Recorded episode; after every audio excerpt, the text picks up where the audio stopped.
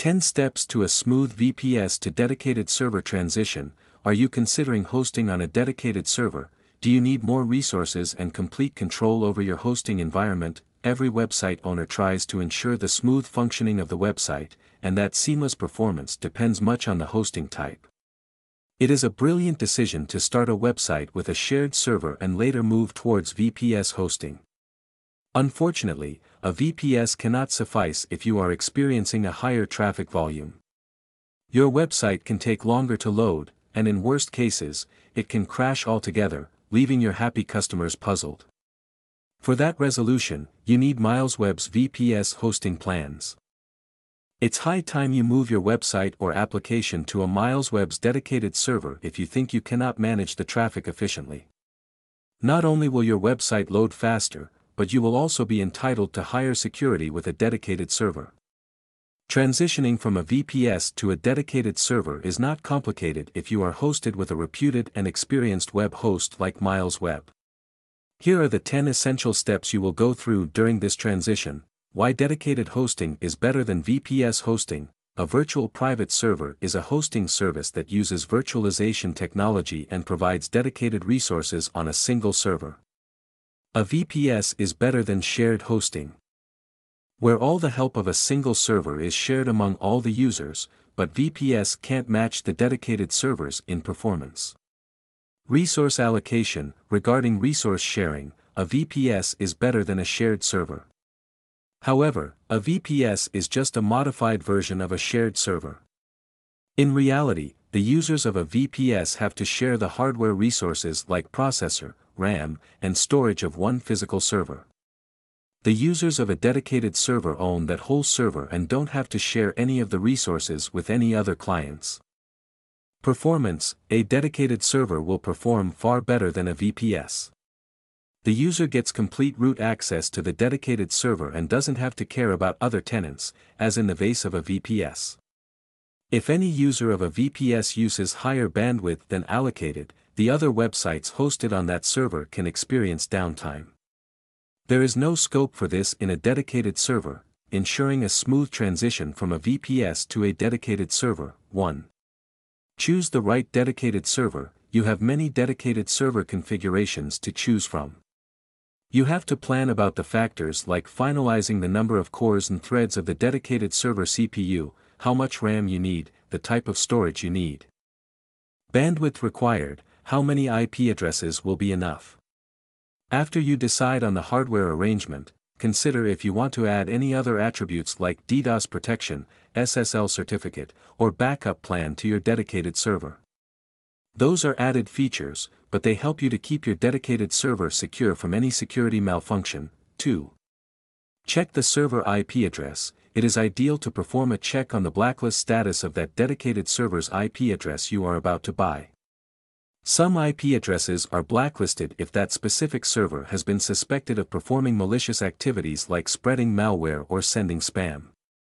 If you find the IP address of that server has been blocked, you should not proceed with that server, as your communications from that server will be blocked, and email and other applications will stop working. 3. Keep your VPS hosting temporarily active. Don't abandon your present VPS until you complete the transition. Continue running your services on the VPS until you have transferred your entire website data and applications to the destination dedicated server. Once you cancel VPS too early, it can cause problems if any issue arises during the transition process. 4. Back up everything before you migrate. While you migrate any application or website from a VPS to a dedicated server, there is a high chance of data loss. To avoid this unexpected situation, you must back up all your files and databases before you start the transition. It's a good idea to store them in your local drive, a remote place from the dedicated server and VPS. This way, you can restore your data if you lose any data during the transition. 5. Refrain from making changes while migration. Ensure that you have completed all program updates, content changes, and other tweaks to your applications and websites before you start backing up your data from VPS. If you make any changes after backing up the data and lose any file during the transition, Your backup can't help to restore those changes in the VPS you made after backing up the data. It is advisable to wait until the transition process is completed. 6. Install the software before the database. Moving the stuff correctly is essential for a smooth transition from VPS to a dedicated server. If you are moving your website, start migrating the website software, like WordPress and other plugins, first, then move your files and databases. 7. Transfer your emails. One big part of this transition is moving your domain name system or DNS from your VPS to a dedicated server. During the transition between servers, DNS will tell the other servers on the internet where you have moved your website and what is your new address to deliver the emails. Make sure you have shifted your email accounts to your new dedicated server before moving the DNS. If you don't do that, they will reach your old email accounts and never get your new address. 8. Finally, test your website and applications. Once you have shifted to your new dedicated server from the old VPS, it is time to test if everything is working fine. If you face any unusual issues, check if you have imported all the files and changed the DNS. There is a chance of malfunction if you use any new operating system in your dedicated server. To be safe, you should test your applications and website at both the front and back end. Use diagnostic and monitoring tools to make sure the server is running smoothly. Visit your website on different devices, Android mobile and Windows laptops, and do those actions you expect your visitors would do.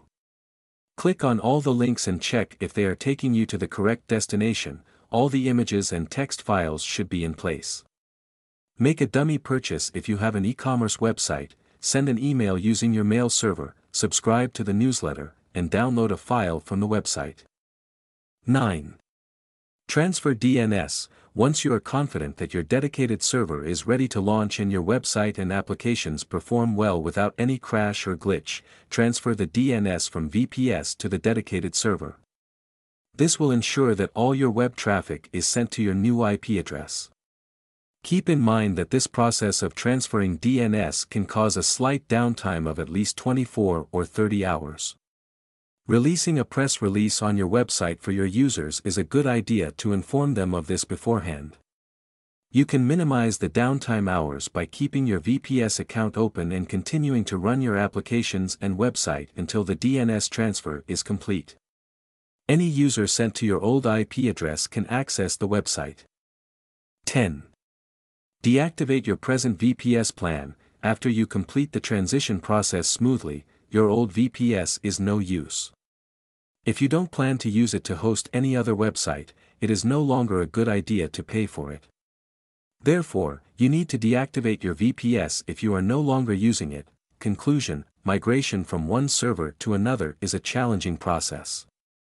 Many developers and website owners try to manage their old servers. Mostly the owners of small startups without enough tech skills and an in-house IT teams fall under this category.